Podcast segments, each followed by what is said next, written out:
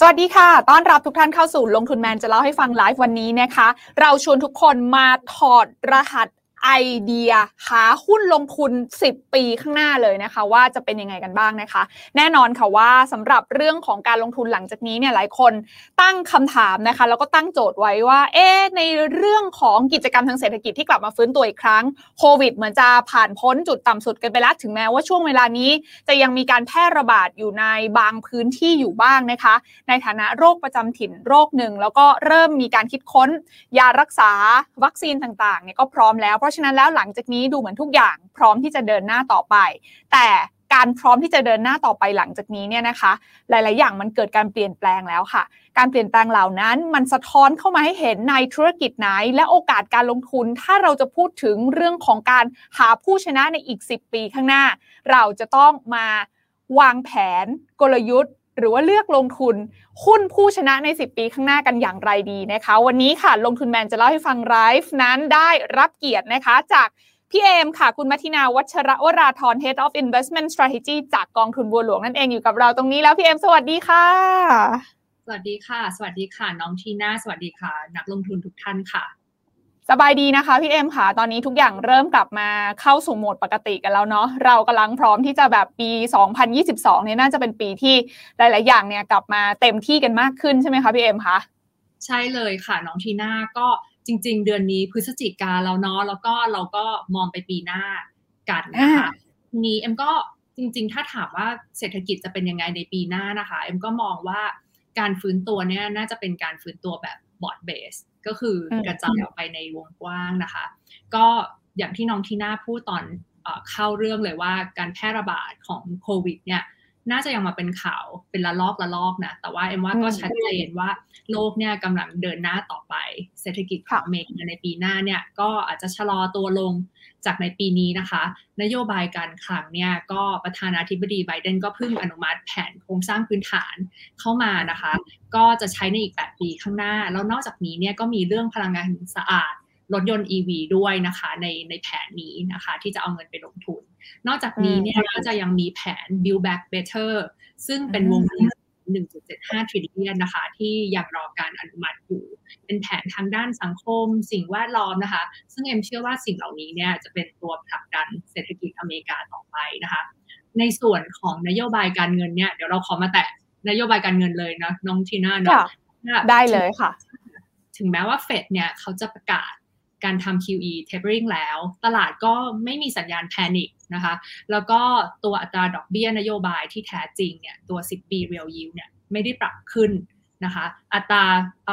พี่พูดผิดอัตราพันธบัตรที่แท้จริง ไม่ใช่ดอกเบี้ยนโยบายนะอัตราพันธบัตรที่แท้จริง 10 ปี real yield เนี่ยไม่ได้ปรับขึ้นนะคะ เพราะฉะนั้นสิ่งแวดล้อมของตลาดเนี่ยทั่วไปเนี่ยยังคงเอื้ออำนวยให้กับการลงทุนในตลาดหุ้นเป็นอย่างมากนะคะ การที่อัตราพันธบัตรตัว real yield ที่แท้จริงเนี่ย ไม่ได้ปรับขึ้นเนี่ยทำให้คนที่ถือเงินสด แล้วก็พันธบัตรในรอบนี้เนี่ยจะไม่ใช่ผู้ชนะนะคะ จะได้ผลตอบแทนที่ไม่ได้ดีมาก เมื่อเทียบกับคนที่อยู่ในตลาดหุ้นนะคะ ก็จะกลายเป็นผู้ชนะ แล้วก็จะได้ผลตอบแทนที่ดีในปีนี้ค่ะ ทีนี้พูดแมคโครเนี่ยเอ็มอยากมาแตะเรื่องเงินเฟ้ออีกนิดนึงเพราะเอ็มว่าปีหน้าเนี่ยปัจจัยที่ตลาดจะจับตามองก็คือเรื่องเงินเฟ้อแล้วก็การขึ้นดอกเบี้ยของอเมริกานะคะ เงินเฟอ้อของอเมริกาเนี่ย ตัว core CPI เนี่ยเพิ่มขึ้นจากเดือนก่อนนะคะ เดือนนี้ก็ยังเพิ่มขึ้นจากเดือนก่อน แล้วก็เพิ่มขึ้นจากปีที่แล้วเนี่ยประมาณ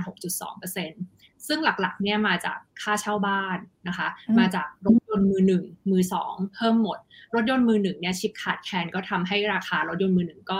ของมันหายากอะราคาก็เพิ่มขึ้นนะคะ รถยนต์มือสองก็ปรับมากลับมาเพิ่มขึ้นอีกละ แต่ที่เอ็มสนใจเนี่ยคือ wage อินฟลชันก็คือค่าจ้างที่ยังปรับตัวขึ้นอย่าง ต่อเนื่องนะคะทำไมมันถึงสนใจ เพราะมันมีความ stickiness นะคะคือขึ้นแล้วเนี่ยจะเอาลงยาก สมมติหัวหน้าเรามาปรับขึ้นเงินเดือนแล้ว หรือว่านายจ้างเนี่ยไปเหมือนปรับขึ้นค่าจ้างแล้วจะไปขอลดค่าจ้างเนี่ยแทบจะเป็นไปไม่ได้นะคะ นอกจากนี้เนี่ยพวกค่าจ้างพวก reopening play พวกราคาตั๋วเครื่องบิน ราคาโรงแรมเอากลับมาเพิ่มขึ้นอีกนะคะ ตลาดก็จุดตามองล้วว่าเงินเฟ้อเนี่ยสูงแบบนี้เนี่ย ดเนี่ยจะมีโอกาสขึ้นดอกเบี้ยเร็วกว่าที่เราคาดไหมนะคะ ซึ่งตอนนี้ตลาดก็มองว่าน่าจะมันสองครั้งในปีหน้าหลายปีนะคะ ส่วนเจ้าใหญ่ๆเนี่ยเขาก็มองว่าไม่ใช่ปีหน้าอาจจะเป็นปีถัดไปนะคะ ทีนี้เนี่ยอีกเรื่องหนึ่งที่เราต้องจับตามองก็คือ จะมีการเปลี่ยนประธานเฟดหรือเปล่านะคะ ซึ่งถ้าเปลี่ยนเป็นคุณเบรนาร์ดเนี่ยเอ็มก็ไม่ได้กังวลนะเอ็มก็ค่อนข้างจะสบายใจ เพราะว่าคุณเบรนาร์ดเนี่ยก็ค่อนข้างที่จะ dovish เผลอๆอาจจะ dovish กว่าคุณโพเวลด้วยซ้ำนะคะ สรุปก็คือภาพแมคโครก็คือว่าถึงแม้นะจะมีการขึ้นดอกเบี้ยในปีหน้านะคะ เรามองว่าถ้าตลาด correct ลงมา ด้วยความกลัวเรื่องเงินเฟ้อ เรื่องการขึ้นดอกเบี้ย เอ็มมองว่าเป็นจังหวะซื้อนะคะ เพราะว่าจากสถิติที่ผ่านมาเนี่ยเราก็เห็นแล้วว่า เวลาที่ขึ้นดอกเบี้ยในช่วงแรกๆประมาณ 12-24 เดือนเนี่ย ตลาดหุ้นยังสามารถให้ผลตอบแทนที่ดีอยู่ได้ค่ะ อืมน่าสนใจค่ะ เพราะว่าที่เราคุยกันมาตลอดเนาะคนเนี่ย ตอนแรกกลัวว่า ปลายปีนี้ถึงแม้ว่าเราจะเห็นว่ากิจกรรมทางเศรษฐกิจมันจะกลับมาฟื้นตัวแบบ broad base อย่างที่พีเอ็มบอกก็คือ มันจะกลับมาเป็นปกติแบบเกือบ normal กันหมดแล้วแหละเนาะมันไม่ได้จะเป็นคือเรียกว่าผ่านจุดต่ำสุดไปแล้วก็ว่าได้นะคะ แต่ทีนี้เนี่ยเรื่องของการดูดสภาพคล่องกลับนะคะ ในการขึ้นอัตราดอกเบี้ยเพื่อสกัดเงินเฟ้อหลายคนก็กังวลว่าเอ๊ะประเด็นเหล่านี้แหละที่มันจะเป็น ตัวชะงักงานทำให้บรรยากาศการลงทุนทั่วโลกที่มันจะดูคึกคักขึ้นมาเนี่ยหลายคนแบบเริ่มต้องระมัดระวังหรือเปล่า แต่ในมุมของกองทุนบัวหลวงเองรวมถึงพี่เอ็มบอกว่าจริง ๆ แล้วเนี่ยจังหวะที่อาจจะเกิด correction ได้เนี่ยน่าจะเป็นจังหวะที่ดีสำหรับการสะสมเพื่อลงทุนระยะยาวด้วยซ้ำไปใช่ไหมพี่เอ็มใช่เลยค่ะ แล้วเดี๋ยวเราจะมาดูกันเนาะน้องทีน่าว่าเอ๊ะแล้วเราจะจัดพอร์ตยังไงดีลงทุนยังไงดี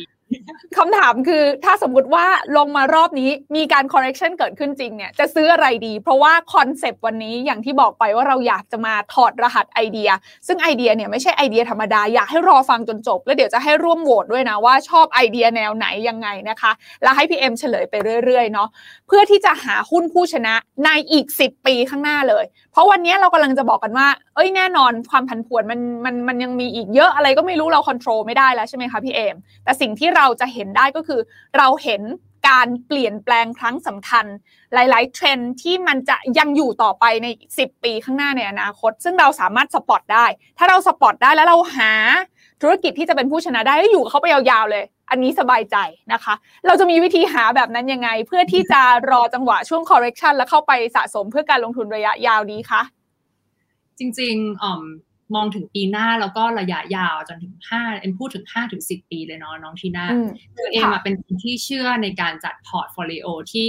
มีพวก thematic เยอะมี thematic fund อยู่พอสมควร แต่ว่าถ้าจะจัดพอร์ตแบบนี้เนี่ยมันเหมาะกับคนที่รับความเสี่ยงได้มาก หรือว่ามี investment horizon แบบ timeline ค่อนข้างยาวหน่อยนะคะ แล้วก็เอ็มจะให้เวลากับมัน เพราะฉะนั้นเอ็มเชื่อในการจัดพอร์ตที่มีตีเมติกอยู่นะคะ เพราะฉะนั้น 2 ธีมในปีหน้าเอาใกล้ๆก่อนนะคะ เอ็มมองว่ายังไงก็มายังไงก็มาดอนในปีหน้าก็คือเทคโนโลยีที่อาจจะเป็นขนาดกลางและเล็กลงมาหน่อย และอันอันที่สองก็คือพลังงานสะอาดแล้วก็ ESG ซึ่งคราวที่แล้วเนี่ยเราพูดกับน้องทีน่าเรื่องพลังงานสะอาดแล้วก็ ESG ไปในรายการลงทุนแมน แล้วใช่ไหมคะ เดี๋ยววันนี้เนี่ยเอ็มจะขอมารีวิสิตธีม tech อีกครั้งหนึ่งธีมนวัตกรรมอีกครั้งหนึ่งว่า ว่าจะลงทุนยังไงดีนะคะ อืมอืมโอเค ซึ่งจริงๆอะต้องบอกว่าเรื่องของ สองสามธีมหลัก ๆ ตรงนี้มันเป็นอันที่ถูกพูดถึงนะคะ มาตั้งแต่ช่วงที่เกิดโควิดละ แล้วไม่ใช่แค่พูดถึงอย่างเดียว performance ของ sector เหล่านี้มันก็บ่งชี้ด้วยว่า โอเค พฤติกรรมคนมันเปลี่ยนไปจริง ๆ เพราะว่าธุรกิจที่ทำเกี่ยวเนื่องกับสิ่งเหล่านี้ earnings มันก็มา แล้วมันก็กำลังจะเติบโตต่อจริง ๆ ถูกไหมพี่เอม ใช่เลย ใช่เลยค่ะ ทีนี้เรามารีวิสิตว่าอยากจะชวนน้องทีน่าคุยว่า เออเราหุ้นกลุ่มเทคมันจะ ยังไปได้ต่อไหมอะใช่ไหมคะ มีแต่คนแบบนี้นะคะ ทีนี้เอ็มชวนมาดูภาพในสไลด์นะคะ ก็จะเห็นว่าจริงๆ เทรนด์เรื่องดิจิทัลอีโคโนมีเนี่ยคือทุกคนเห็นภาพนี้แหละว่ามันกำลังเติบโตขึ้นนะคะ จริง ๆ แล้วเนี่ยมันเกิดขึ้นมาตั้งแต่ปี 1990 นะคะ จนถึงตอนนี้เนี่ยหุ้นเทคเนี่ยในสัดส่วนของ S&P เนี่ยมีมูลค่าถึง 28%แปลว่า market concentration ใน S&P เนี่ยมีถึงประมาณ 28%เพ ราะฉะนั้นคำถามที่เอ็มถามตัวเองตลอด แล้วก็ได้รับคำถามจากนักลงทุนมาตลอดก็คือ จะเป็นไปได้ไหมที่หุ้นเทคโนโลยีเนี่ยมีสัดส่วนในตลาดหุ้นอเมริกาสูงเกินไปแล้ว มัน highly concentrate แล้วมันสูงเกินไปแล้วนะคะจะเป็นไปได้ไหมว่ามันสูงจนกระทั่งอุตสาหกรรมเนี้ยไม่สามารถใหญ่ได้ขนาดนี้อีกนะคะ เลยจะชวนมาดูนะคะ ถ้ารูปนี้นะคะจะทำให้เห็นว่าสัดส่วนของบริษัทของหุ้นที่เคยครองตลาดเนี่ย เช่นนะคะตอนปี 1,800เนี่ยค่ะก็จะเป็นหุ้น finance แล้วก็ real estate นะคะเกือบจะร้อยเปอร์เซ็นของตลาดเลย เรียกได้ว่าน้องทีน่าหาหุ้นเนี่ยเจอแต่หุ้นแบงก์กับหุ้นอสังหาใช่ไหมคะทีนี้หลังมาปี 1850 ก็เริ่มมีธนาคารและก็เริ่มปล่อยกู้ ทีนี้เขาก็ปล่อยกู้ให้พวกให้พวกโครงสร้างไฟลงรถไฟฟ้า นะคะ ก็ทำให้ภาคขนส่งเนี่ยเติบโตขึ้นมาได้มากนะคะก็ความเจริญเนี่ยมันก็เจริญไปตามเมืองหลัก เมืองรองก็เจริญขึ้นมามากนะคะเพราะฉะนั้นหุ้นโครงสร้างพื้นฐานตอนนั้นอะกลายเป็นหุ้น growth อะถ้าเราพูดถึงหุ้น growth ในตอนนั้น คือกลายเป็นหุ้นรางรถไฟนะคะกลายเป็นหุ้นโครงสร้างพื้นฐานนะคะแล้วหลังจากนั้นเนี่ยเราก็มีรถยนต์ที่ใช้แทนรถม้า เรามี Henry Ford Model T ที่เกิดขึ้นในปีปี 1900นะคะเรามีบริษัทขนส่ง ซึ่งน้องที่น่าจะเห็นว่าสีฟ้าเนี่ยบริษัทขนส่งเนี่ยสามารถครองตลาดได้ถึงเกือบ 70%ของมูลค่าตลาด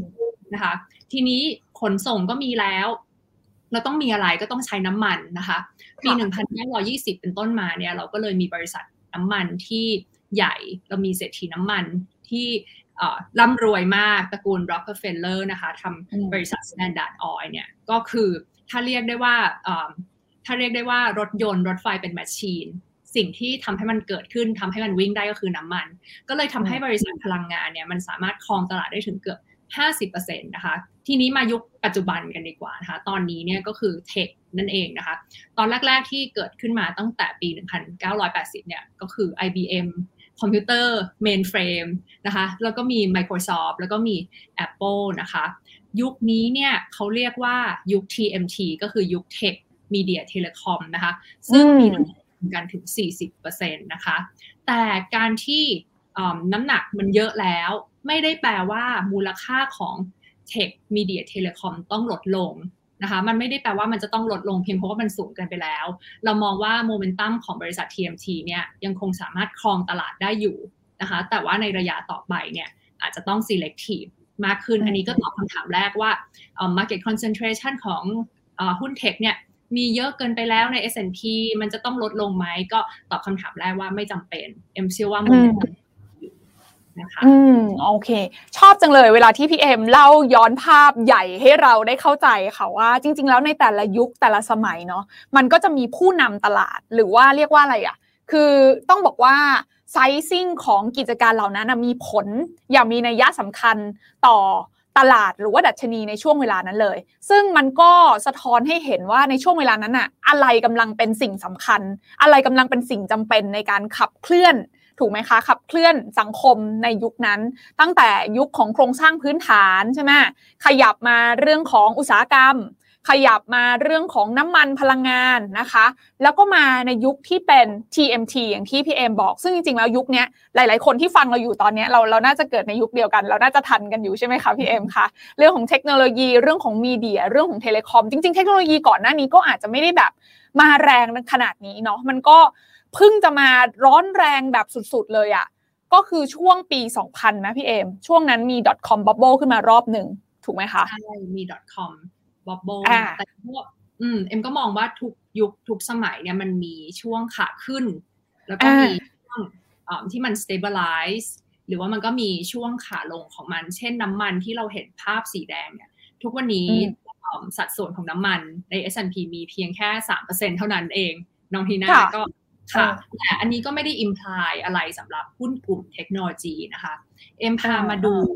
เรื่องบริษัทอีกสักนิดนึงนะคะ จากอุตสาหกรรมมาลงถึง บริษัทนะคะก็จะเห็นว่าในอดีตเนี่ยตั้งแต่ปี 1955 เนี่ย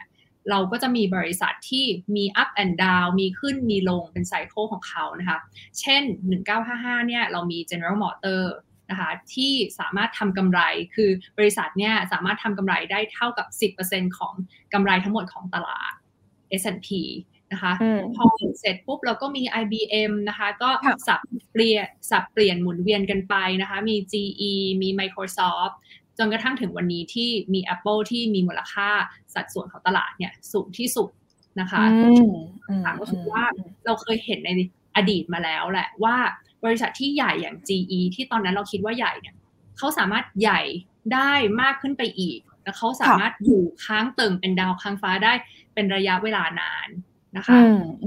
ก็อาจจะมีบริษัทที่มีไซเคิลของมัน เพราะฉะนั้นคำถามก็คือว่าเทคโนโลยีทุกวันนี้บริษัทที่ใหญ่ๆ เป็นบริษัทเทคเนี่ยจะเป็นการลงทุนที่ดีอยู่หรือเปล่านะคะ หรือว่าเราควรจะลงทุนยังไงวันนี้เดี๋ยวเดี๋ยวเรามาชวนให้คิดกันค่ะใช่ เพราะว่าสิ่งสำคัญสำหรับมุมมองของนักลงทุนเลยค่ะ ทีน่าว่าเราอะอยากจะเป็นเล็กที่เขาแบบปรับตัวขึ้นแบบ ชันๆหน่อยถูกปะคือ enjoy ช่วงการเติบโตของเขาอะเรากำลังมองหาว่าเฮ้ยแล้วสิปีหลังจากนี้ล่ะ เราคุยกันเนี่ยอย่างที่พี่เอมบอกอยู่ใน sector เทคโนโลยีแน่ๆนะคะ แต่ประเด็นก็คือว่าในไส้ในของ sector เทคโนโลยีอะธุรกิจไหนที่มันจะมีการเติบโตที่ต่อเนื่องแล้วก็กลายเป็นอย่างจะบอกว่า GM ในยุคนั้นถูกไหม IBM ในยุคหนึ่งหรือว่า Apple ที่มันขึ้นมาในยุคหนึ่ง นะคะ เราไม่อยากหาบริษัทที่แบบโอเค เรารู้แล้วแหละว่ามันดี แต่หลังจากนี้มันอาจจะเหมือนแบบ ไม่ได้เติบโตอย่างมีนัยยะสำคัญถูกไหมพี่เอม เพราะว่าการที่มันแบบโตมาแล้วใหญ่มาแล้วแล้วก็นิ่งไปเรื่อยๆเนี่ย return มันอาจจะแบบไม่ได้ไม่ได้ทำให้เราสามารถอยู่รอดได้ในระยะยาวสำหรับ timeframe แบบ 10 ปี พี่เอมกำลังจะบอกเราแบบนี้ถูกไหมใช่เลยมาหาบริษัทที่เติบโตแบบชันๆกันนะคะทีนี้เอ็ม พาน้องที่น่าย้อนไปดูอีกนิดนึง เราพาไปย้อนอดีตอีกนิดนึงนะ เพราะว่าได้เลยค่ะเพราะว่าการลงทุนน่ะ ทุกอย่างมันเหมือนเดิม นิสัยการลงทุน นิสัยนักลงทุนเหมือนเดิม สิ่งที่เปลี่ยนอาจจะเป็นเทคโนโลยีเนาะเอ็มก็เลยชอบลองมองย้อนกลับไปในอดีตนะคะดูว่าเราเรียนรู้อะไรได้บ้างนะคะ อีกประเด็นหนึ่งอะที่อยากที่จะชวนให้คิดนะคะ ก็คือว่าในโลกที่มันเปลี่ยนแปลงเร็วอะแล้วก็โลกที่มีเทคโนโลยีใหม่ๆอยู่ตลอดเวลาเนี่ย เราสามารถลงทุนในระยะยาวได้แค่ไหน เพราะว่ามันมี disruptive เทคโนโลยีเปลี่ยนเร็วเหลือเกินนะคะ ทีนี้เลยพามาย้อนดูตั้งแต่ปี 1990 ว่าในแต่ละช่วงมีบริษัทที่เป็น top 10 10 อันดับแรกเนี่ยคือบริษัทอะไรบ้างนะคะตรงที่น่าจะเห็นว่าปี 1990 กับปี 2000 เนี่ย 10 อันดับแรกก็ไม่เหมือนกันก็คือมีการขึ้นมีลงมีผลัด เวียนหมุนเปลี่ยนกันไปนะคะ มีบริษัทใหม่ๆนะที่รอการเติบโตขึ้นมาเป็นบริษัทท็อป 10 อยู่ตลอด แล้วก็มีบริษัทที่มีมูลค่าบริษัทลดลงลงไปตามการเวลาก็มีเกิดมีดับนะคะ เช่นในปี 1990 เนี่ย ตอนนั้นจะเห็นว่า IBM เนี่ยมีมูลค่าใหญ่ที่สุดในตลาดนะคะ แต่วันนี้เนี่ยไม่มี IBM ในท็อป 10 แล้ว เป็นเทคโนโลยีอื่น ๆ ที่เข้ามาแทนที่นะคะ แล้วก็ วันนี้เนี่ยมันก็มีบางบริษัทที่ใหญ่ในวันนั้น แล้วก็ยังสามารถใหญ่ได้จนถึงทุกวันนี้ ยกตัวอย่างเช่น Merck and Company นะคะซึ่งทุกวันนี้เขายังสามารถคิดค้นยารักษาโควิด แล้วก็สร้าง positive change ให้กับสังคมอะ่ะหรือว่าวอลมาร์เนี่ยที่บริษัทนะเป็นว่ามันเขามีขึ้นมีลง แต่ทุกวันนี้น้องที่น่าดูปี 2020 เรายังเห็นวอลมาร์อยู่ใน top 10ของอเมริกากลยุทธ์เรื่อง everyday low price เนี่ยยังสามารถใช้ได้ไม่ว่าเทคโนโลยีจะเปลี่ยนไปมากแค่ไหนคือเทคโนโลยีเปลี่ยนพฤติกรรมมนุษย์ไม่เคยเปลี่ยนความชอบของมนุษย์ everyday low price เนี่ยไม่เปลี่ยนเพราะฉะนั้น Walmart เขาก็สามารถปรับตัวนะ แล้วยังอยู่ใน top 10 ได้จนถึงทุกวันนี้นะคะ แต่หุ้นพลังงานแบบShell เนี่ยที่เราเห็นในปี 1990 มีอะไรมี Exxon Mobil มี Shell นะคะที่เคยรุ่งเรืองมากเลยนะคะ ก็ไม่อยู่ใน top 10 ในตอนนี้นะคะ เพราะว่าคือนอกจากว่าโลกเขาจะมุ่งมาหาเรื่องพลังงานสะอาดแล้วเนี่ยพวกบริษัทที่เป็นแบบ fixed cost สูงสูงลงทุนสูงสูง capital intensive เยอะ ๆ เนี่ย จะให้มาแข่งกับบริษัทที่เป็นโมเดลแบบใหม่ ๆ แบบ capital light ไม่ต้องลงทุนเลยเป็นแพลตฟอร์มเนี่ยก็แข่งขันลำบาก ใช่ไหมคะ ก็เราก็เลยไม่ได้เห็นบริษัทเหล่านี้เนี่ยอยู่ใน top 10 ในปัจจุบันนะคะอีกบริษัทหนึ่งที่ชอบแล้วก็มหัศจรรย์ก็คือไฟเซอร์นะคะที่เขาเคย10ในปี 2000 แล้วมาจนถึงทุกวันนี้ก็ยังยิ่งใหญ่ได้นะคะ เป็นบริษัทที่ถึงแม้จะ mature แต่ก็ยังพลิกตัวเองเป็น innovator ก็คือสร้างนวัตกรรม สร้างวัคซีนสร้างยา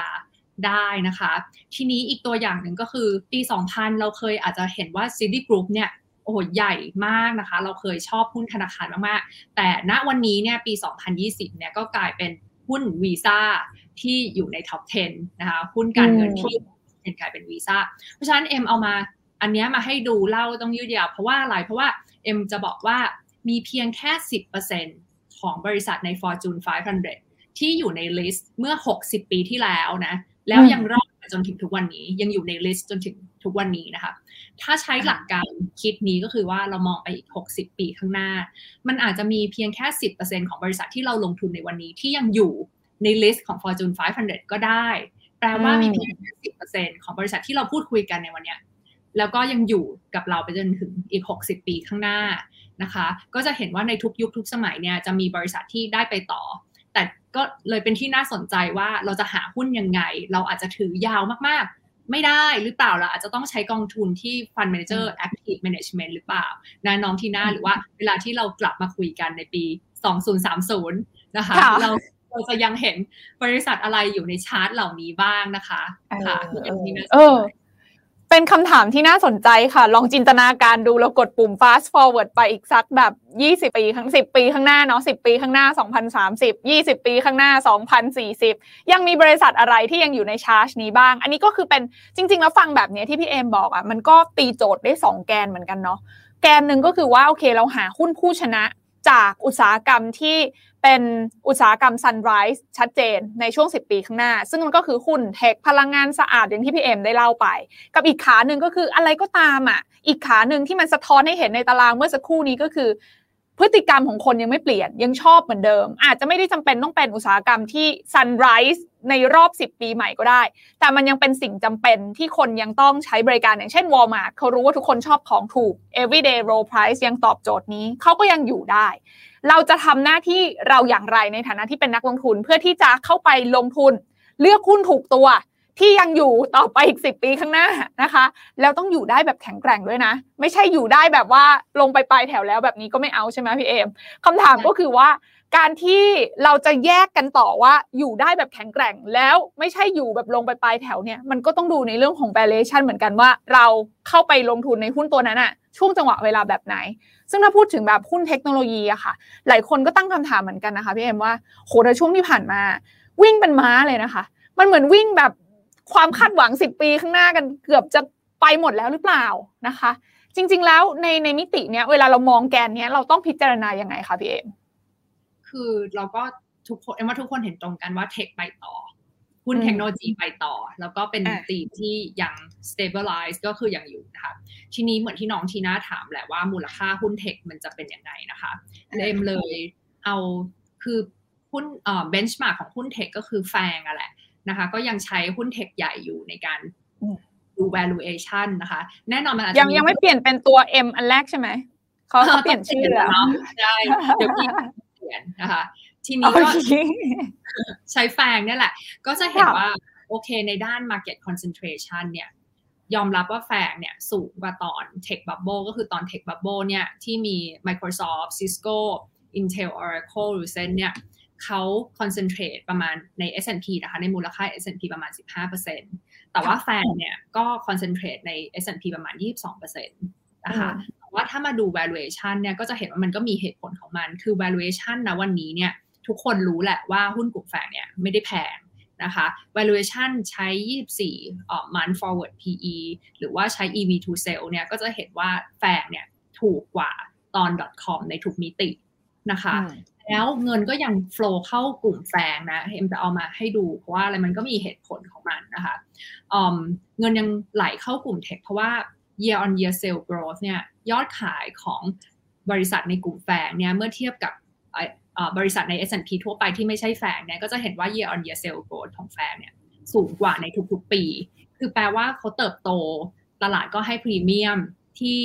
พรีเมียมมากกว่าปกติ นิดนึง นะคะ แล้วก็ทำให้ PE เขาเนี่ย e a r n i n g มา PE ก็ไม่ได้แพง แล้วก็ PE เนี่ยอยู่ในมูลค่าที่เหมาะสม เพราะฉะนั้นที่เอ็มเล่ามาทั้งหมดก็คือว่าหุ้นกลุ่มเทคเนี่ยเอ็มมองว่ายังจะสามารถรักษาโมเมนตัมแล้วก็คลองตลาดเป็นสัดส่วนใหญ่ได้ใน S&P นะคะ แต่ว่า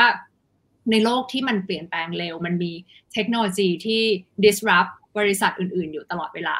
การที่เราถือหุ้นบริษัทใดกลุ่มใดกลุ่มเดียว มันอาจจะไม่สามารถถือข้ามเป็น 10 ปีได้ เพราะว่ามันอาจจะมีผู้ชนะที่เปลี่ยนแปลงเปลี่ยนแปลงตามเทคโนโลยีที่เปลี่ยนไปนะคะ เราก็เลยแนะนำให้เป็นการลงทุนในกองทุน tech ที่ผู้จัดการกองทุนเนี่ยค่อนข้างที่จะ active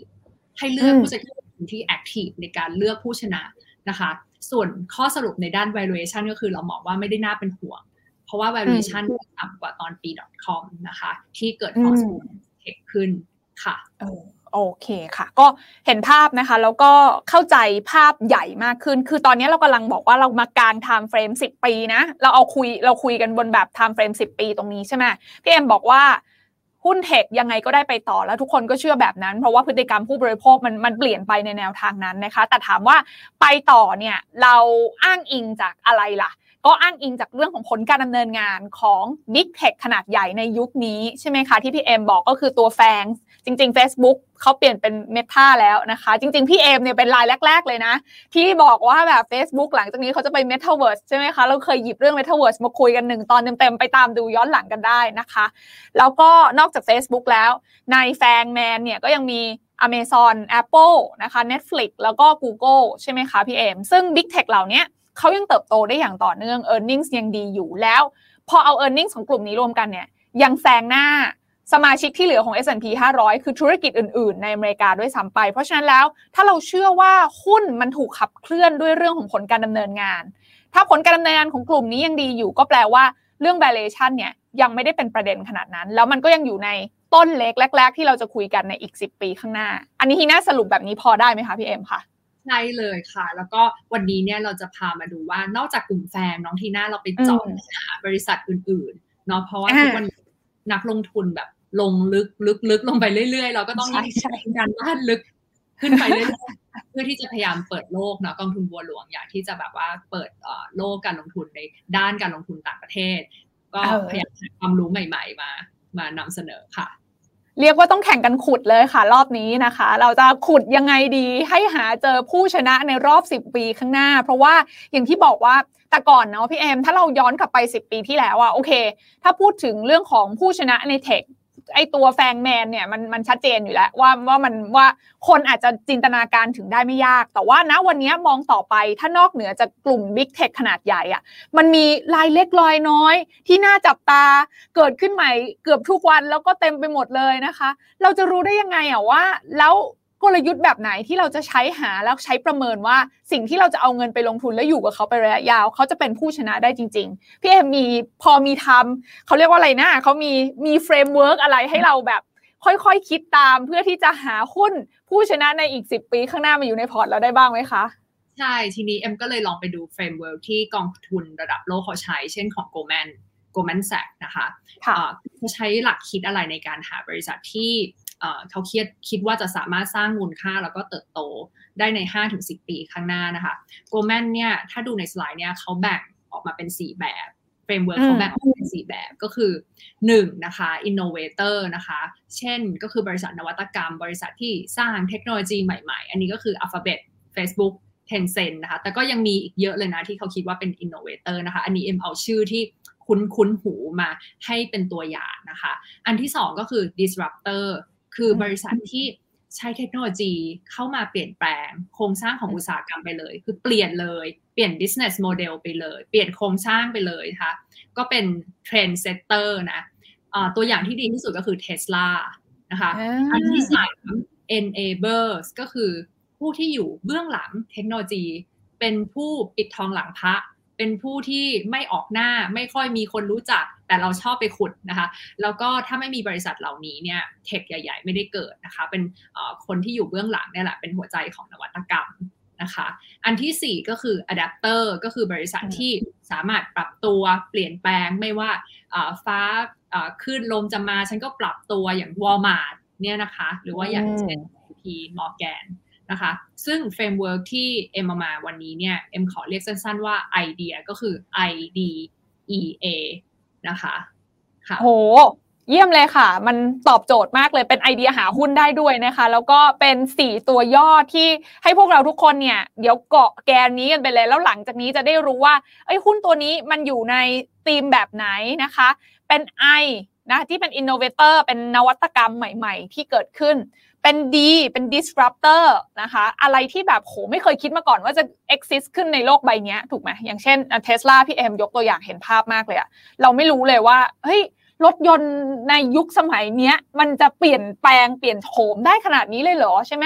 แล้วก็ตัว E ที่บอกเป็น enabler อันนี้ก็น่าสนใจ พี่เอ็มใช้คำว่าปิดทองหลังพระ อันนี้พวกเซมิคอนดักเตอร์นับไหมคะก็คืออะไรก็ตามที่มันเป็นแบบหัวใจของนวัตกรรมใช่ไหมใช่เลยค่ะใช่เนาะอันนี้แอบเฉลยเอาแล้วใช่เลยแอบเฉลย เพราะว่าคนเดี๋ยวกลัวคนนึกไม่ออก ว่าจะแบบเอ๊ะมันมันคือตัวไหนยังไงนะ แล้วก็ที่สำคัญเนี่ย อันนี้ต้องบอกว่ามันเป็นต้นน้ำต้นน้ำสำคัญเลย คือหลายคนนะบอกว่า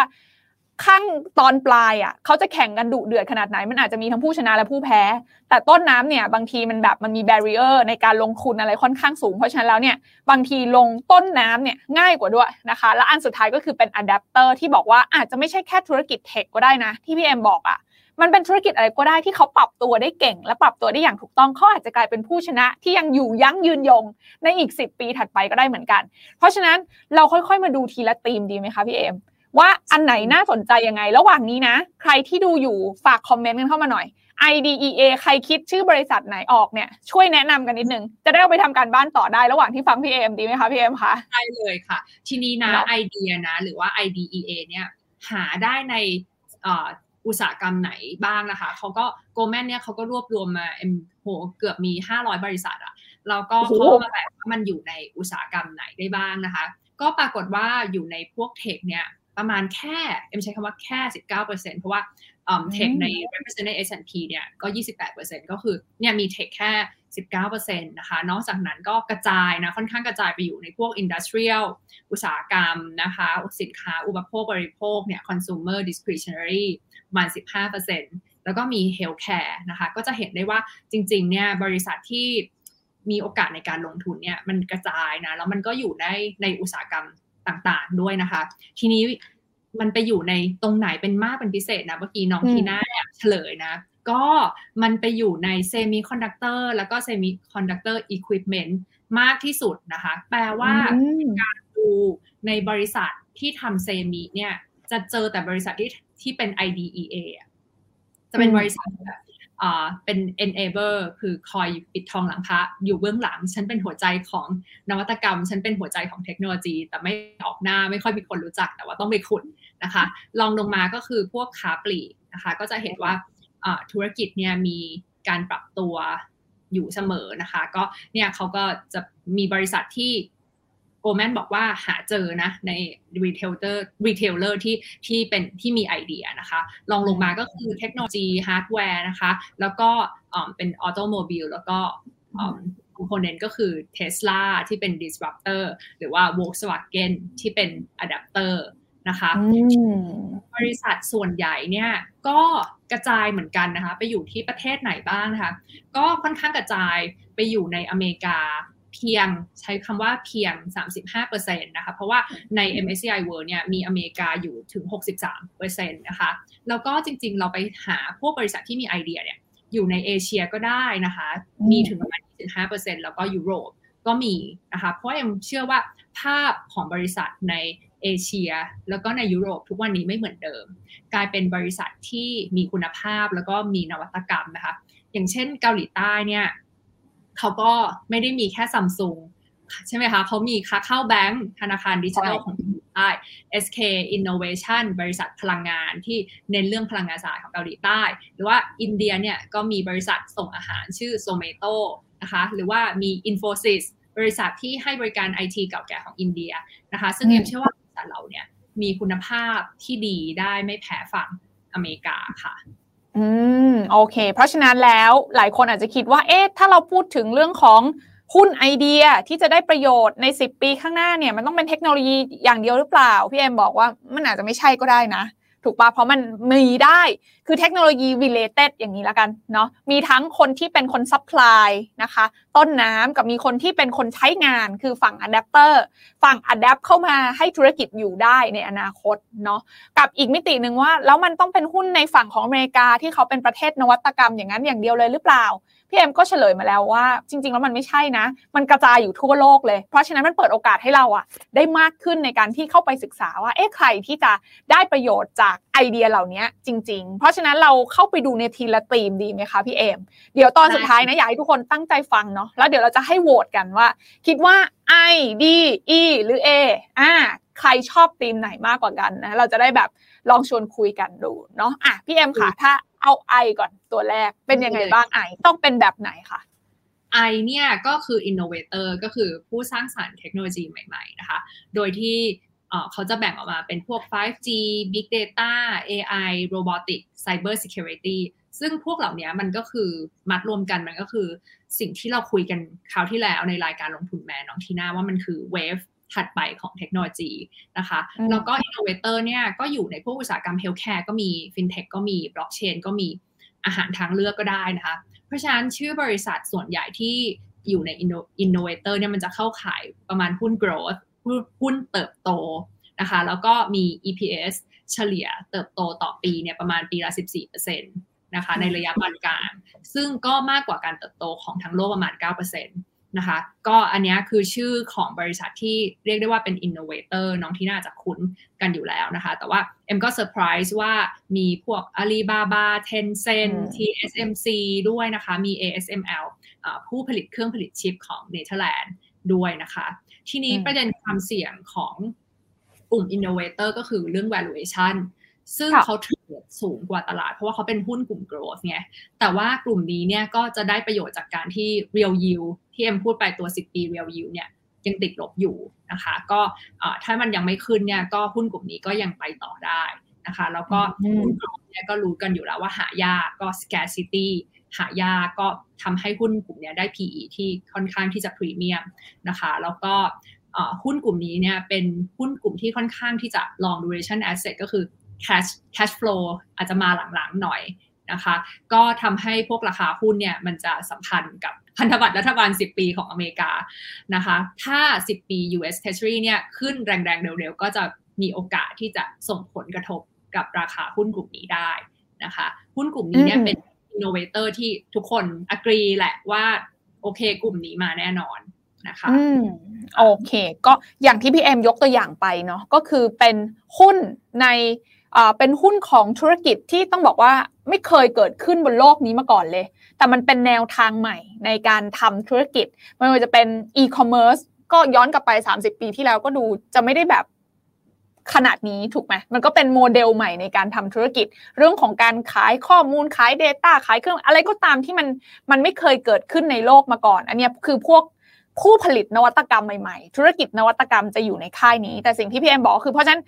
ผู้ผลิตนวัตกรรมพวกนี้จะมีคนคาดหวังกับเขาสูง เพราะว่าเขาคือสิ่งใหม่ และคิดว่าเฮ้ยน่าจะทำไรายได้ได้ดี เพราะฉะนั้นจะให้พรีเมียมค่อนข้างสูง valuation ก็เลยจะแพง อันนี้คือส่วนที่ต้องระวังถูกไหมแต่ถ้าเขาทำได้สำเร็จเนี่ย e a r n i n g ก็โตแบบก้าวกระโดดเลยโตกว่าค่าเฉลี่ยที่พี่เอ็มบอกประมาณ 14%ถูกไหมคะอันนี้คือค่ากลางเนาะเพิ่มหุ้นโลกก็เติบโตที่พี่เอ็มบอกว่าประมาณ 9%อันนี้คืออันแรกให้จดไว้ให้จดไว้ ใครชอบแนวนี้ ชอบเรื่องของการเติบโต แต่ต้องแลกมาด้วยความเสี่ยงเรื่อง valuation นะ อันนี้คือกลุ่ม innovator กลุ่มที่ 2 ตัวดีค่ะ disruptor กลุ่มที่2เนี่ย disruptor เนี่ยก็คือกลุ่มแบบทีมแบบใครไม่เปลี่ยนเราเปลี่ยนอะอ๋อเป็นแบบ business model ใหม่ ๆ นะคะ ส่วนใหญ่เนี่ยจะเป็นหุ้นที่หลายคนยังคงสงสัยอะ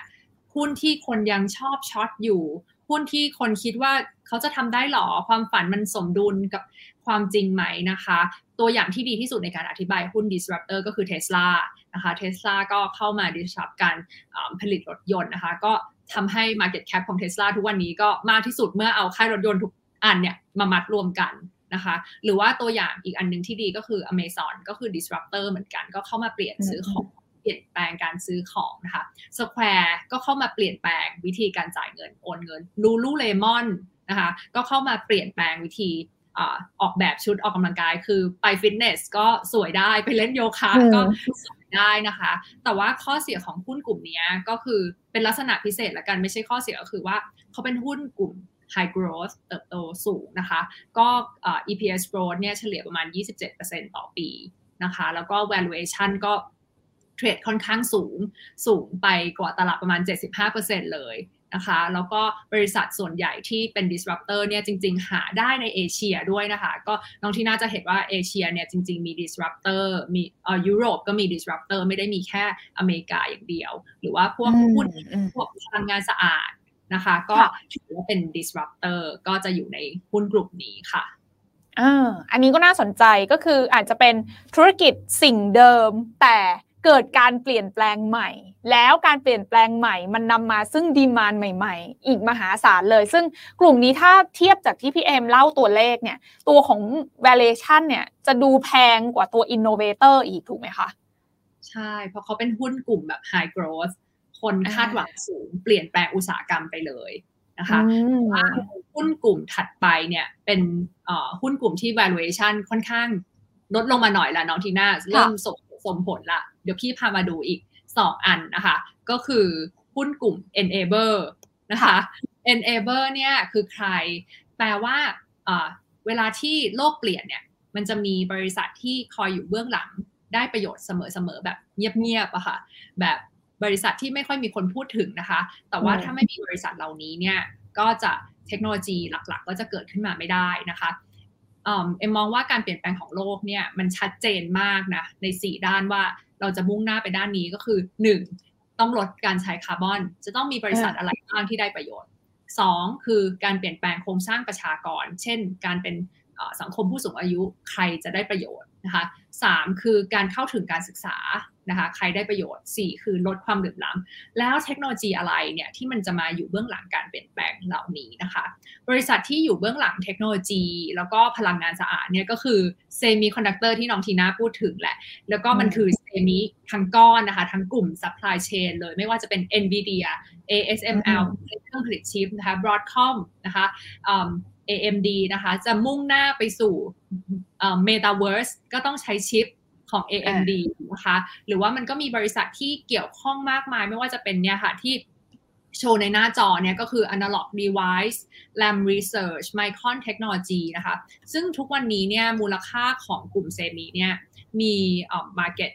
value นะคะ5แสนล้านเหรียญนนะคะ5แสนล้านเหรียญนี้ใหญ่มากนะคะ แต่เอ็มมองว่ามันจะเพิ่มขึ้นได้อีกนะคะจากความต้องการ มากขึ้น แล้วก็ supply chain disruption ที่ลากยาวมาจนถึง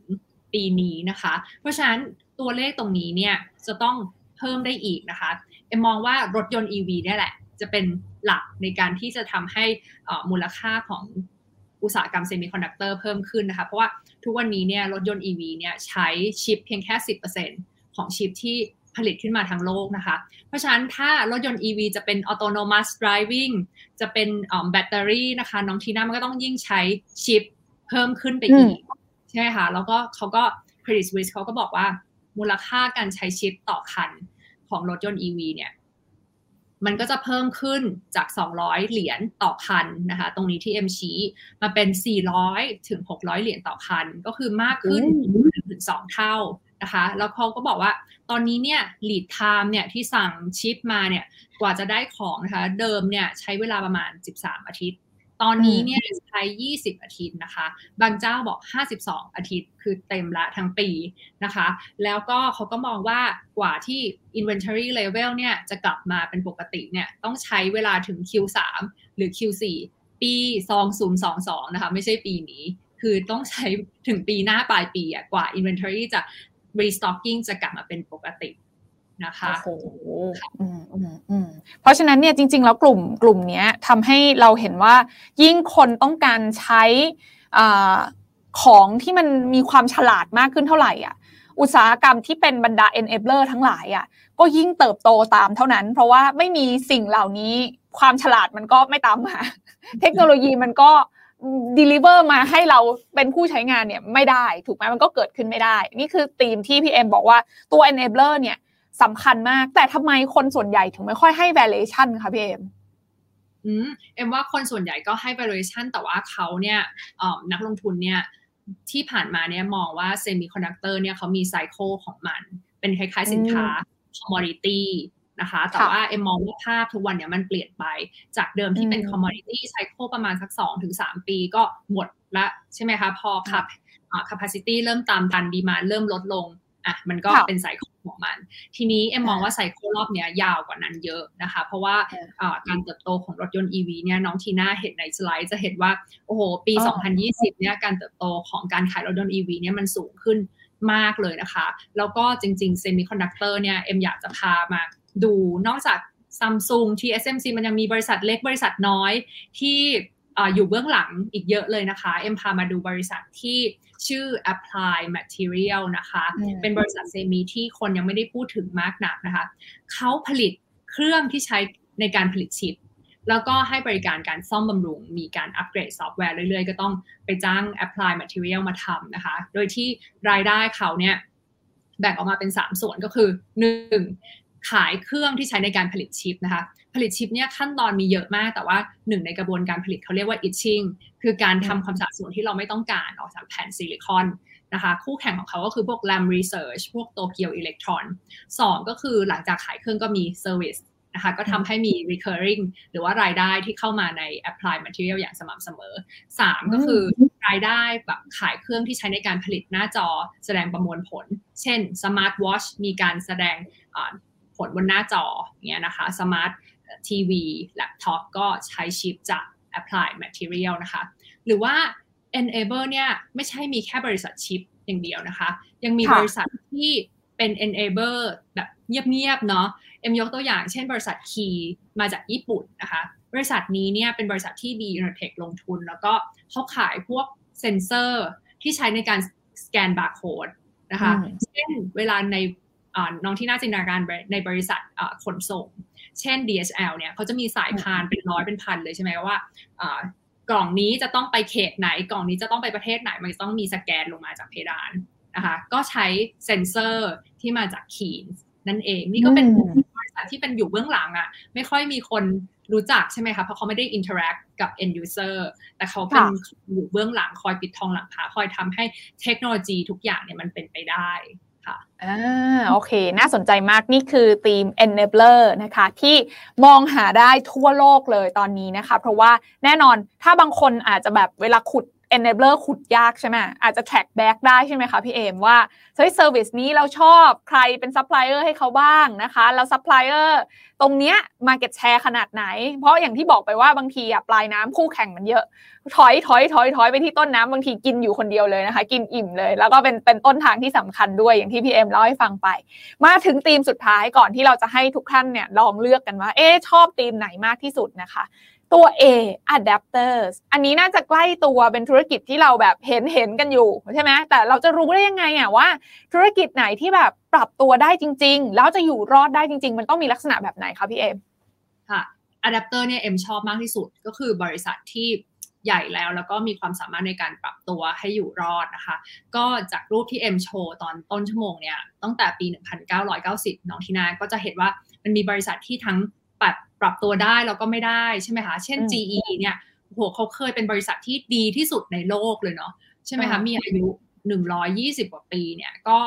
คือเขาก็มีการปรับตัวแล้วก็ต้องกลายเป็นว่าพอเจอวิกฤตคริสิสตอนปี 2008 เนี่ยเขาต้องแตกออกมาเป็นบริษัทเล็ก ๆ เพื่อที่จะดาวไซส์ตัวเองลงเพื่อที่จะลดหนี้นะคะก็เขาถูกออกถอดออกจากดาวโจนนะคะ ก็เนี่ยเป็นตัวอย่างของบริษัทที่เคยยิ่งใหญ่มาก แต่ก็ต้องถูก ถอดออกนะคะแต่เอ็มก็เชื่อว่าทุกอย่างมีขึ้นมีลงนะ เรามาลองหาบริษัทที่ยังคงอยู่และก็ยังคงอยู่ต่อไปอย่างมั่นคงนะคะ ตัวอย่างของอะแดปเตอร์นะคะก็คือ JP Morgan นะคะที่ใครบอกว่าแบงค์เนี่ยต้องเล็กลงทุกวันนะคะ แต่ JP เนี่ยก็อยู่มาได้ถึง 20 ปีแล้วนะคะ อีกตัวอย่างหนึ่งคือ Blackstone อะอันนี้คือราคาหุ้นของ JP นะคะ ที่จะเห็นว่าขนาด นะคะอ่าอีกตัวอย่างหนึ่งคือ Blackstone นะคะ Blackstone เนี่ยคือบริษัทที่น่าสนใจมาก ลงทุนในพวกสินทรัพย์ทางเลือก อสังหาริมทรัพย์นะคะทำพวก private equity คือบริษัทนอกตลาดไม่เข้ามาในตลาดหุ้นนะคะแล้วก็มูลค่าของ Blackstone เนี่ยจะเห็นว่าหลังๆเนี่ยเติบโตสูงมากชันมากนะคะมาจากการที่เขาออกพวกกองทุน private fund นะคะก็ทำให้มูลค่า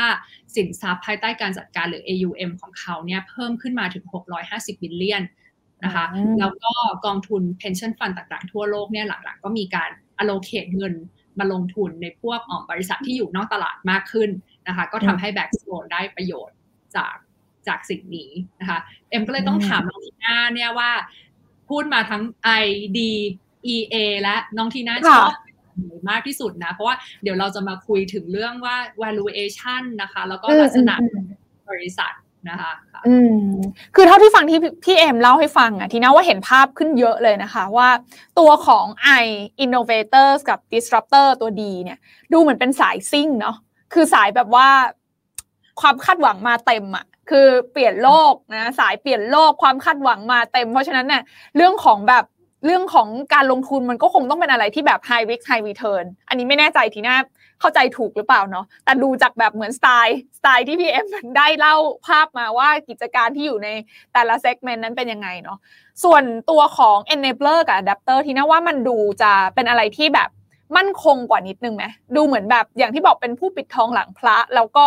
คิดว่ามันก็โตตามความต้องการใช้งานของผู้คนไปเรื่อยๆ ส่วนอะแดปเตอร์น่าจะเป็นอะไรที่ต้องคอยติดตามว่าจริง ๆ แล้วเขาปรับตัวได้อะขนาดไหน ถูกปะเพราะว่าการปรับตัว ยิ่งโลกตอนนี้พี่เอ็มบอกตอนแรกแหล้วว่าโหมันเปลี่ยนเร็วมากเลยอะแล้วมันพร้อมที่จะมีอะไรออกมา disrupt ใหม่ๆ มี innovation ใหม่ๆ ได้ตลอดเวลา เพราะฉะนั้นมันอาจจะต้องกลับย้อนกลับไปดูว่า เฮ้ยแล้วเจ้านี้สรุปก่อนหน้านี้ที่มันปรับตัวมาได้ มันยังจะปรับได้ต่อไปไหมอีกแบบในในสามปีข้างหน้าหรือในอีกห้าปีข้างหน้าอะไรเงี้ย ที่น่าก็เลยคิดว่าส่วนตัวที่น่าเลยคิดว่า เอ๊ถ้าสมมติเป็น enabler เนี่ยน่าจะเป็นอะไรที่แบบเราถ้าเราเห็นภาพ แล้วมันจำเป็นที่จะต้องมีมี barrier of entry ในการเข้ามาอยู่ในธุรกิจนี้ กว่าจะได้ตลาดขนาดนี้ กว่าจะเป็น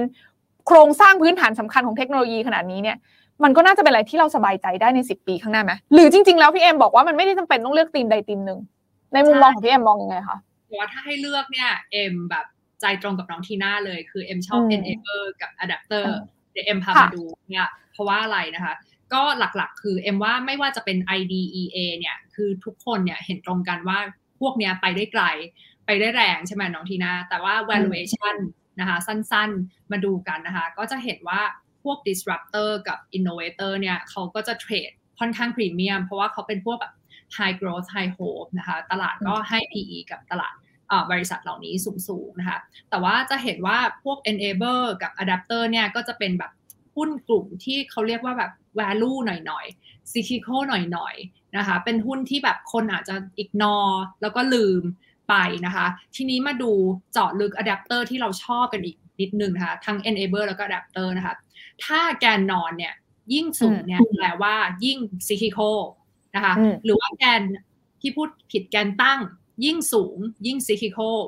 แกนนอนเนี่ยนะคะ ยิ่งยิ่งยาวไปด้านขวาเนี่ยก็คือยิ่ง growth นะคะ ตัวที่เราชอบเนี่ยก็คือ adapter เนี่ยมันจะค่อนข้าง cyclical แล้วก็ value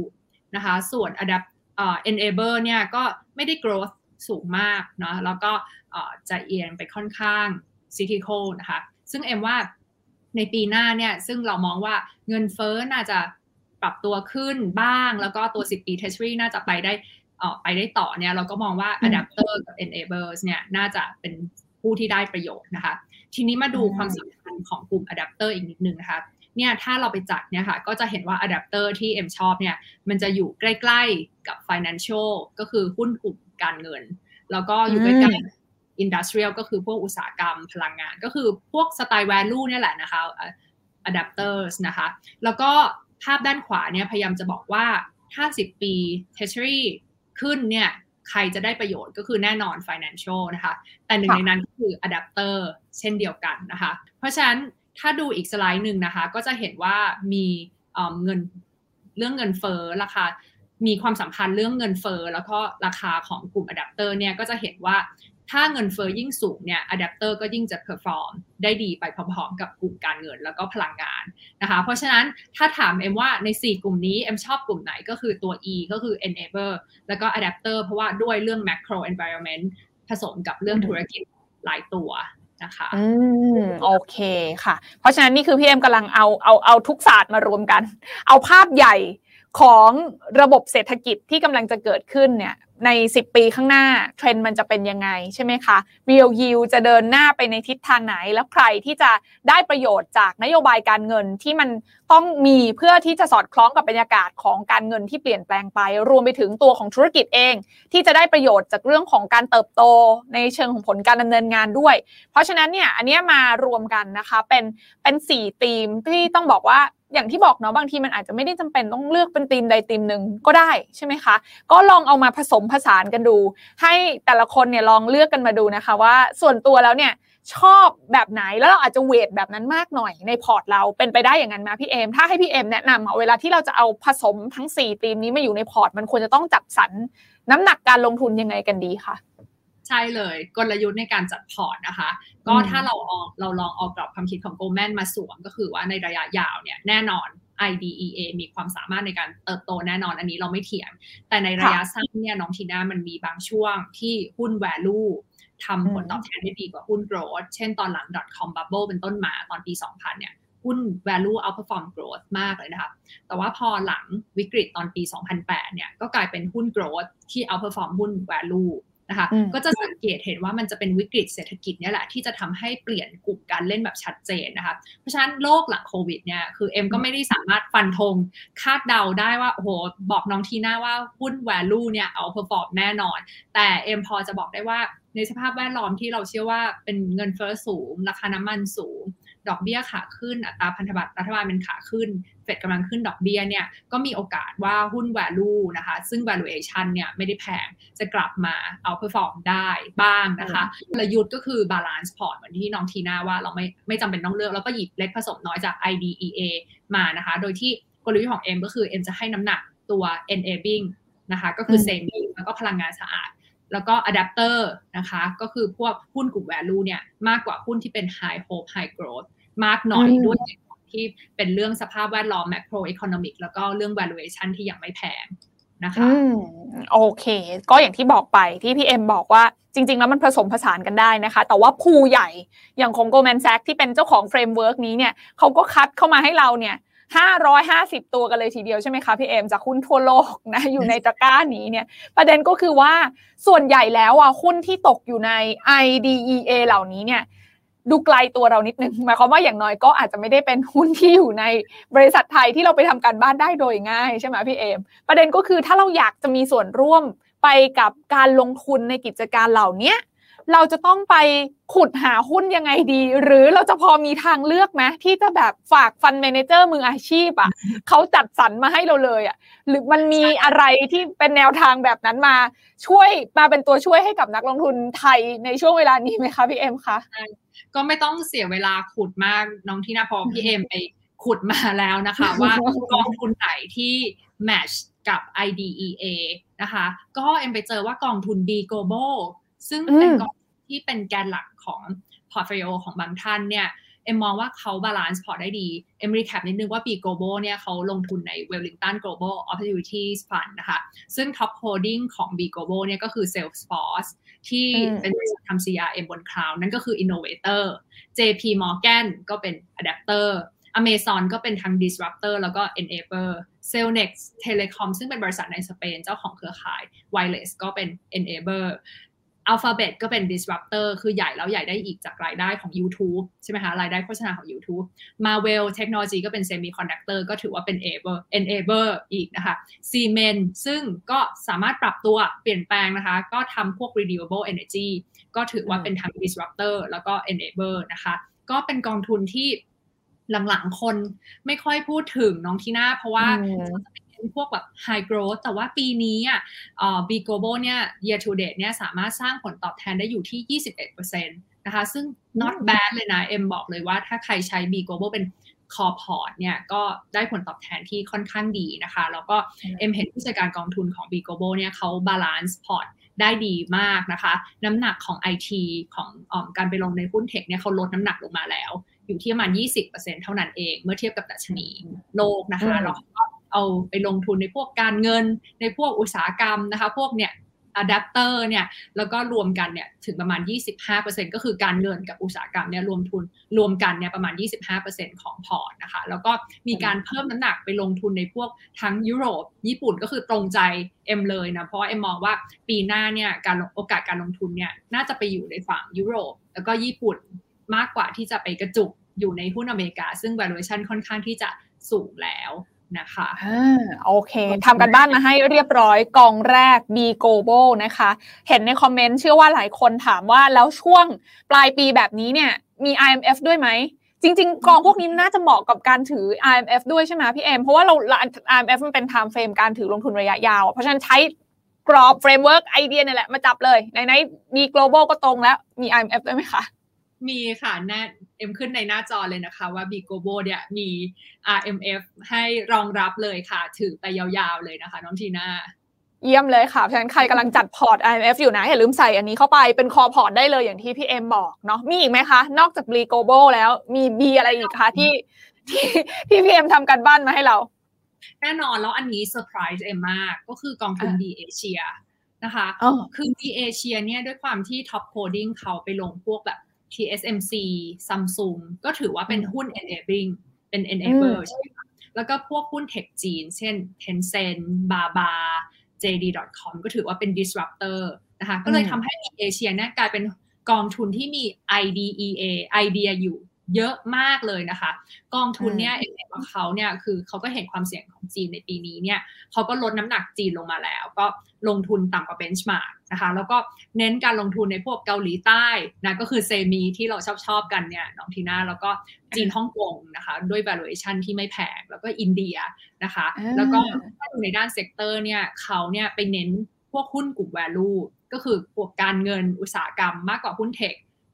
นะคะเพราะฉะนั้นกองทุนนี้จะได้ประโยชน์ตอนที่ถ้าหุ้น value มาจริง ๆนะคะ แล้วก็เอ็มก็มองว่า B เอเชียทุกวันนี้ไม่เหมือนเดิม ไม่ได้ไปลงทุน แต่ในบริษัทใหญ่ ๆ ของเอเชียก็เขาก็มีการไปหาหุ้น semi เล็ก ๆ น้อยๆ ในไต้หวันแล้วก็เกาหลีใต้เป็นหุ้นบริษัทใหม่ๆ เพิ่มขึ้นนะคะ ก็เลยทำให้ B เอเชียเนี่ยน่าสนใจ แล้วก็กลายเป็นกองทุนฝั่งเอเชียที่มีไอเดียเยอะเยอะเลยค่ะ โห จริง ๆ แล้วหลายคนบอกว่าโอ้โห B Asia ฟังชื่อแล้วก็เป็นการลงทุนในกลุ่มประเทศเอเชียดูไม่มีอะไรตื่นเต้นหรือเปล่า ต้องเปลี่ยนความคิดนั้นแล้วนะตอนนี้เนี่ยไม่ใช่แบบนั้นละเพราะว่ามีการปรับนะคะในเรื่องของการเลือกลงทุนไปยังหุ้นที่ได้ประโยชน์จริง ๆ อย่างที่พี่เอ็มบอกเนาะอย่างที่พี่เอ็มบอกจริงๆแล้วเนี่ยหุ้นที่อยู่ในตะกร้าของไอเดีย ตอนแรกที่พี่เอ็มบอกนะสามสิบห้าเปอร์เซ็นต์เท่านั้นเองที่อยู่ในอเมริกาที่เหลือกระจายอยู่ทั่วโลก เอเชียเนี่ยต้องบอกว่าเป็นหนึ่งในภูมิภาคที่แบบน่าจะได้ประโยชน์ตรงนี้ไปเต็มๆเหมือนกัน เพราะฉะนั้นแล้วถ้าอยากได้ฝั่งของไอเดียของเอเชียก็กองนี้เลยจบน่าจะตอบโจทย์ เนาะอะสองกองแล้วนะคะ มีอีกไหมคะ มีค่ะ แล้วก็เมื่อกี้ B เอเชียก็มี B เอเชีย R R M F โอเคอะรวมไปรวมไป ค่ะก็กองที่สามคือกองขวัญใจวัยรุ่น ขวัญใจกองทุนสาย ESG นะคะ กองทุนพลังงานสะอาด กองทุน B10 นั่นเองนะคะ ก็ B10 เนี่ยถือได้ว่า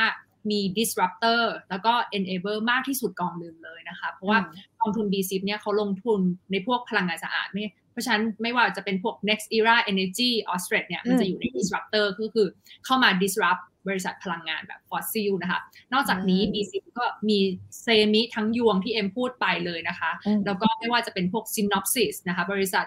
ขายซอฟต์แวร์สำหรับการผลิตชิปที่มี market share สูงที่สุดในโลก ทั้งโลกมีเพียงแค่ 2 บริษัทที่ทำได้นะคะ คือการออกแบบชิปเนี่ยมีแค่ 2 บริษัท ก็คือ Synopsys ที่ B10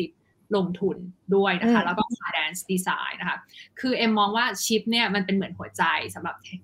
เทคโนโลยี แล้วก็นวัตกรรม Synopsys เนี่ยคือผู้ออกแบบห้องหัวใจนะน้องทีน่านะแล้วก็เป็นบริษัทที่มีอ่า market share สูงที่สุด แล้วก็ถ้า market share ลองลงมาเนี่ยก็คือ Cadence Design เป็นบริษัทที่ขายซอฟต์แวร์การออกแบบชิปเหมือนกัน แต่ว่าเป็นแบบซอฟต์แวร์ as a service แปลว่าสามารถออกแบบออกแบบบน web-based ร่วมกับลูกค้าได้ แล้วก็ทำเป็นแบบ pay as you go ก็คือทำให้ business model เนี่ย เป็นประโยชน์กับ Cadence Design อย่างมากเลยนะคะ นอกจากนี้เนี่ย B10 ก็ลงทุนในพวก On Semiconductor NXP Semiconductor ซึ่งได้ประโยชน์อย่างมากจากการเติบโตของรถยนต์ไฟฟ้านะคะ Analog Device บริษัทชิปเก่าแก่นะคะเป็นเป็นชิปแบบ Analog สำหรับการส่งข้อมูลส่งสัญญาณเนี่ยก็ทุกอุปกรณ์เนี่ยก็ต้องใช้ชิปจาก Analog Device นะคะอนอกจากนี้เนี่ยบริษัท Keyence ที่เอ็มบอกว่าเป็นบริษัททำ อะไรนะเซนเซอร์ใช่ไหมคะของญี่ปุ่นเซนเซอร์วัดระยะการเครื่องสแกนบาร์โค้ดเนี่ยค่ะอุปกรณ์ที่ต้องใช้ในโรงงานเนี่ยก็ B10 ก็ลงทุนใน Keyence เหมือนกันนะคะ ก็เลยทำให้ Keys เนี่ยเป็นทั้งบริษัทที่เป็น innovator ด้วย แล้วก็ enabler ด้วยนะคะก็ B10 ลงทุนในบริษัทเหล่านี้ค่ะ แล้วก็ B10 ก็มีทั้ง SSF แล้วก็ RMF นะคะ M โชว์ให้ดูในหน้าจอนี่ค่ะอ่าโอเคค่ะ ก็ อีกหนึ่งทางเลือก จริงๆ S S F ก็เหมาะเลยนะ เพราะว่า S S F เนี่ยทำเฟรมการลงทุน 10 ปีใช่ไหมพี่เอม ก็นี่เลย 10 ปีวัดกันถือไปยาวๆนะคะ ว่าหุ้นกลุ่มนี้ได้ประโยชน์ขนาดไหน เพราะว่าเท่าที่ดูเนี่ยลิสต์หุ้นที่ b ซิเลือกลงทุนเนี่ยก็จะได้ทั้งขาของพลังงานสะอาดด้วย ได้ทั้งขาของตัว enabler ที่พี่เอมบอกว่าโอ้โหเขาก็มองว่าเอ้ยมันเป็นจุดตั้งต้นน่ะของการใช้ชีวิตให้ มีประสิทธิภาพโลกก็มีประสิทธิภาพเพิ่มมากขึ้นเพราะฉะนั้นมันได้ทั้งสองขาในเวลาเดียวกันสำหรับ b ซิ SSF ใช่ไหมคะ ก็ลองดูนะคะสำหรับใคร แต่ทีนี้คำถามเข้ามาทีน่าเชื่อว่าอันนี้เป็นกองที่เราเรียกว่าแฟนคลับของกองทุนบัวหลวงเนี่ยถามตลอดเลย เพราะว่าช่วงที่ผ่านมา perform ดีมากนะคะ B Innotech B Innotech ของกองทุนบัวหลวงเข้าข่ายไอเดียไหม มีไอเดียอยู่ในพอร์ตเยอะน้อยขนาดไหนคะ ใช่ B B Innotech เนี่ยเป็นกองทุน ขวัญใจพวกเรานะคะ แล้วก็ขวัญใจแฟนคลับกองทุนบัวหลวงด้วยนะคะ มีค่ะมีไอเดียนะคะ ถ้าดูจาก top holding ของ B Innotech เนี่ยก็จะถือว่าเขาถือพวกหุ้น semi ที่เราชอบกันอะน้องทีน่าอยู่เยอะพอสมควรเขามีทั้ง Qualcomm มี KLA มี Renesas Electronics นะคะ แล้วก็มี Samsung ด้วยก็ถือได้ว่าเป็นหัวใจของเทคโนโลยีนะคะ Qualcomm เนี่ยเขาเป็นเจ้าของชิปตระกูล Snapdragon ก็ใช้ในมือถือเป็น Xiaomi Oppo Samsung ก็ต้องใช้ Snapdragon นะคะ แล้วก็เป็นผู้ที่ได้ประโยชน์จากการมุ่งไปสู่โลกเสมือนจริง Metaverse นะคะ เพราะว่า Qualcomm เนี่ยเขาพัฒนาแอปสำหรับ AR แล้วก็ XR ก็คือ Extended Reality แล้วก็แว่น AR ด้วยนะคะ KLA Semiconductor เนี่ยเป็นบริษัทที่อยู่ใน Semi Conductor Supply Chain ทำเรื่อง process control นะคะ เป็นเป็นผู้ที่ให้บริการพวกการผลิตแผ่นเวเฟอร์ ไม่ได้เป็นผู้ผลิต semi ตรงๆนะคะแต่ว่าอยู่ในกระบวนการ m e l a n o x Tech เนี่ยเป็นบริษัทที่ขายผลิตภัณฑ์ที่เกี่ยวกับ adapter switch software cable ที่ใช้สำหรับ data center cloud computing ก็ต้องใช้ของ m e l a n o x Tech นะคะพวก data storage ก็ต้องใช้ของบริษัทนี้นะคะ ก็จะเห็นว่ากอง B Innotech น้องที่น่าจะเห็นได้ว่า คอนเซปต์เขาเนี่ยคือการลงทุนใน tech ใหญ่ๆ แต่โอ้โห การที่เขาไปขุดพวกบริษัทชิปเล็กๆ มาได้เนี่ยเอ็มก็เลยเชื่อว่ามันจะทำให้กอง B Innotech เนี่ย balance ได้ดีระหว่างหุ้น tech ขนาดใหญ่ที่ valuation ไม่ได้แพง แล้วก็หุ้น tech เล็กๆ หุ้น semi เล็กๆ ที่เป็น enabling technology ค่ะ อืมโอเค น่าจะตอบโจทย์นะคะสำหรับแฟนคลับ B Innotech เชื่อว่าหลายคนมีกองนี้อยู่แล้วนะคะ ในคอมเมนต์ก็มีคอมเมนต์ถึง B Innotech ด้วยนะคะ ก็สบายใจถือต่อไปได้เลยใช่ไหมส่วนใครยังไม่มีอยากเพิ่มพอร์ตก็เพิ่มได้เหมือนกัน B Innotech นี่มี IMF ด้วยเหมือนกันใช่ไหมคะใช่ PM ขึ้นในหน้าจอให้ว่ามีทั้ง B Innotech ธรรมดา แล้วก็ RMF ด้วยค่ะ ใช่ค่ะ QR code ที่ขึ้นอยู่ตรงนี้เนาะใครอยากเข้าไปดูรายละเอียดเพิ่มเติมของกองทุน ก็สามารถหยิบมือถือขึ้นมาก็สแกนเข้าไป ลองดูว่าหุ้นไอ้ที่พี่เอมเล่าให้ฟังเมื่อสักครู่เนี้ย list ตอนนี้เป็นยังไงบ้างเผื่ออยากเอาไปแบบเอาโค้ดไปหาข้อมูลต่อเนาะจะได้เอามาแบบถือได้อย่างสบายใจ เพราะวันนี้บอกแล้วว่าเราพาทุกคนมาหาไอเดีย IDEA นะคะ ผู้ชนะ ใน 10 ปีข้างหน้านะคะหุ้นตัวไหนจะเป็นผู้ชนะในอีก 10 ปีข้างหน้าเราเลยอยากให้ทุกคนทำการบ้านมา พร้อม ๆ กับพวกเรานั่นเองนะคะพี่เอมทีนี้ต้องบอกว่าวันนี้เนี่ย แป๊บเดียวอะชั่วโมงหนึ่งแล้วอะเร็วมากเลยนะคะ น่าจะได้แบบการบ้านไปทำเพียบเลยเนี่ยสำหรับการตัดสินใจในการปรับพอร์ตครั้งสำคัญนะคะ ที่เราจะถือต่อไปในอีก 10 ปีข้างหน้าเลย อาจจะไม่ได้มีเวลาพูดคุยกับคอมเมนต์มากมายนัก แต่ยังไงแล้วเดี๋ยวเราจะไปทยอยทยอยตอบให้ละกันนะคะ อยากให้พี่เอมฝากทิ้งท้ายไว้นิดนึงค่ะในในโค้งสุดท้ายของปีนี้กันแล้วนะคะ เราต้องมีการมอง time frame การลงทุนระยะยาวแบบนี้ต้องมี mindset ยังไง แล้วก็ การปรับเอา framework คำว่าไอเดียมาใช้ตรงนี้มันจะอยู่กับเราได้แบบสบายใจไปยาวๆสิบปีข้างหน้าเนี่ย เราจะต้องเราจะต้องอยู่กับมันยังไงบ้างคะพี่เอ็มค่ะ อืม คือเอ็มก็มองว่าสำหรับการลงทุนเนี่ย คือเทคโนโลยีเนี่ย ไม่มีใครเถียงเลยนะ เราเอ็มก็เห็นด้วยนะคะ แล้วก็คือหุ้นกลุ่ม tech ที่กำลังครองตลาด ครองมูลค่าตลาดในปัจจุบันเนี่ยเอ็มก็เชื่อว่าก็ยังจะเป็นอย่างนี้ต่อไปในอีก 10 ปีข้างหน้า เพียงแต่ว่ามันจะเป็นการลงทุนที่ดีที่สุดของเราไหมนะคะ เราอาจจะต้องเลือกบริษัทที่มีขนาดปานกลางลงมาหน่อยนะคะ ยกตัวอย่างอย่างสิ่งที่ B Innotech ทำก็ได้นะคะ ถึงจะถือว่าเป็น investment ที่ดีนะคะ เพราะฉะนั้นวันนี้เนี่ยเอ็มเรา เอากรอบความคิด IDEA ก็คือ innovator นวัตกรรม disruptor นะคะ enabler ก็คือผู้อยู่เบื้องหลังเทคโนโลยี แล้วก็ adapter เนี่ยผู้ที่สามารถปรับเปลี่ยนได้เนี่ยเอ็มพยายามจะสื่อให้นักลงทุนฟังว่าการลงทุนเนี่ยมันไปได้ไกลขอบเขตมันไปได้ไกลกว่าการลงทุนในหุ้นกลุ่มเทคเพียวๆนะคะก็ยังสามารถลงทุนในพวกพลังงานสะอาด ค้าปีกเซมิได้ด้วยนะคะ เพราะฉะนั้นกองทุนที่เอ็มเลือกมาวันนี้ทั้ง B Global B Asia B Innotech B SIP นะคะ คัดสรรมาอย่างดี แล้วก็มีไอเดียจำนวนมาก มีบริษัทที่มีไอเดียจำนวนมากอยู่ในนั้น เอ็มก็เชื่อว่าน่าจะสามารถสร้างความมั่งคั่ง สร้างผลตอบแทน การลงทุนให้กับพอร์ตของท่านได้ในระยะยาวค่ะ เยี่ยมเลยค่ะ วันนี้ก็น่าจะครบถ้วนนะคะสำหรับถอดรหัส